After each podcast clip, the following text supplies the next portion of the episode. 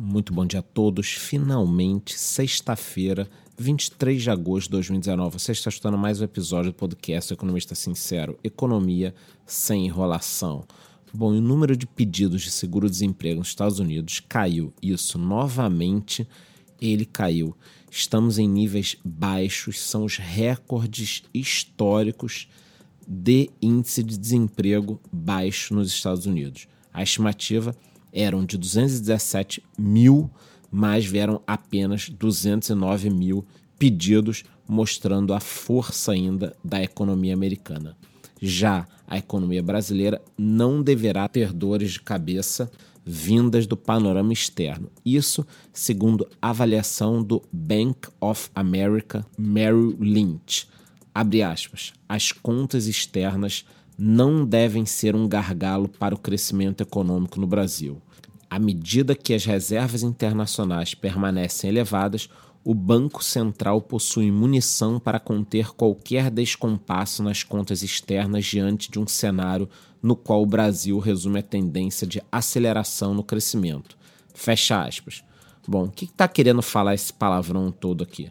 O banco acredita que o Brasil consiga ainda crescer mesmo com um cenário de desaceleração mundial não tão grave, é óbvio, né? Agora, o grande assunto aqui no Brasil essa semana continuam a ser as fake news a respeito do desmatamento. A curiosidade é que diversos artistas e jogadores internacionais de futebol estão compartilhando fotos antigas. É isso aí. Tá cheio de fake news na internet. O ministro da Casa Civil, Onyx Lorenzoni, disse ontem que os países europeus usam o discurso ambientalista como forma de estabelecer barreiras à produção brasileira. Isso aí. Ele declarou, abre aspas, nós não podemos ser ingênuos, fecha aspas. Ele também disse que o governo estuda a possibilidade de punições muito severas para aqueles que criarem esse tipo de queimada criminosa. E o presidente da França, isso aí, o presidente Emmanuel Macron compartilhou ontem, saiu inclusive na Folha de São Paulo, que é um jornal abertamente de esquerda, apoia o Macron, disse que ele compartilhou uma fake news, ele que convocou, tá, ontem a cúpula do G7 que vai se reunir, tá? Ele convocou a cúpula do G7 a discutir os incêndios na Amazônia na próxima reunião. E olha a declaração que ele deu.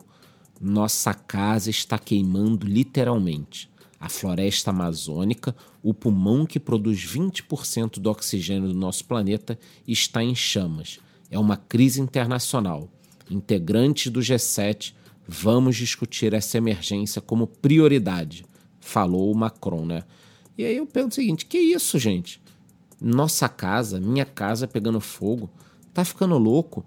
Porque nós temos. É, a pergunta que eu tenho para fazer é a seguinte: por que, que nós temos milhares de ONGs na Amazônia?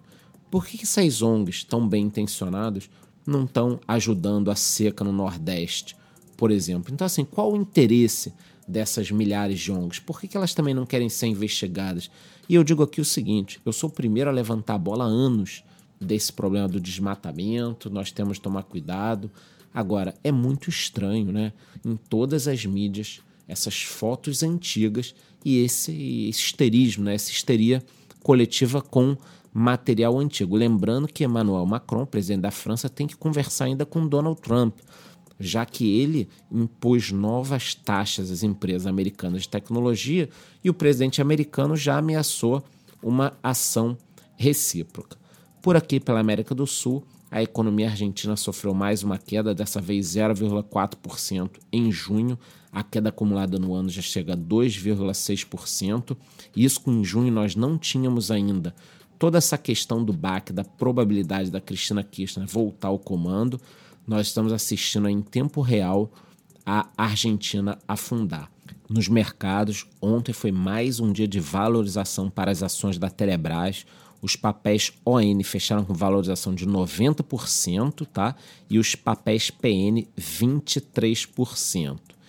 E para aqueles que vêm me questionando sobre o crescimento do valor das ações de empresas de proteína animal, JBS, Marfrig, essas empresas, a questão é a seguinte: o Brasil está exportando mais para a China. Somente esse ano nós exportamos 20% a mais de suínos.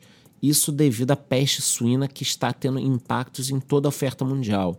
A China, para quem não sabe, ela está com um problema desde agosto de 2018, que é a chamada peste africana, que pode afetar até 30% do rebanho deles. Então, esse é o motivo pelo qual as empresas brasileiras de proteína animal estão subindo e isso pode continuar. Aí é o que falam no mercado por mais um, dois ou até três anos.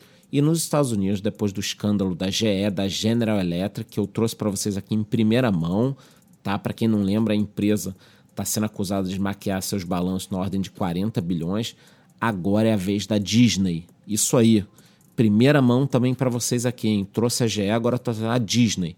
Uma ex-contadora da empresa fez uma série de denúncias à SEC, que é a CVM dos americanos, tá? A Comissão de Valores Mobiliários dele alegando que a Disney está inflando seus números das receitas. Durante anos eles vêm fazendo isso. A fraude funcionaria através de alguns funcionários que trabalham nos parques, nos resorts. Eles estão inflando as receitas em bilhões de dólares com a utilização de alguns softwares.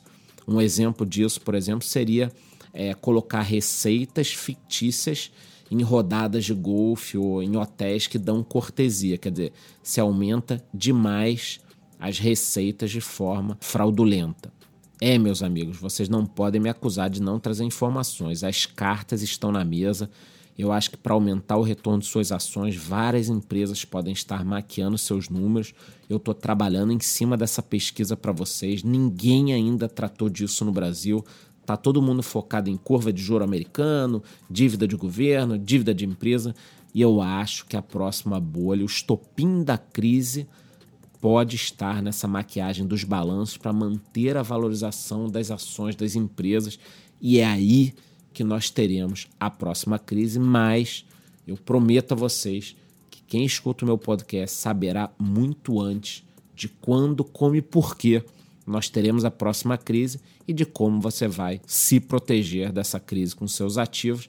Mas isso a gente deixa para a próxima semana. Eu desejo a todos um ótimo final de semana. Aproveite sua vida, aproveite sua família, curta tudo que você puder e nos vemos segunda-feira no mesmo horário. Muito bom dia.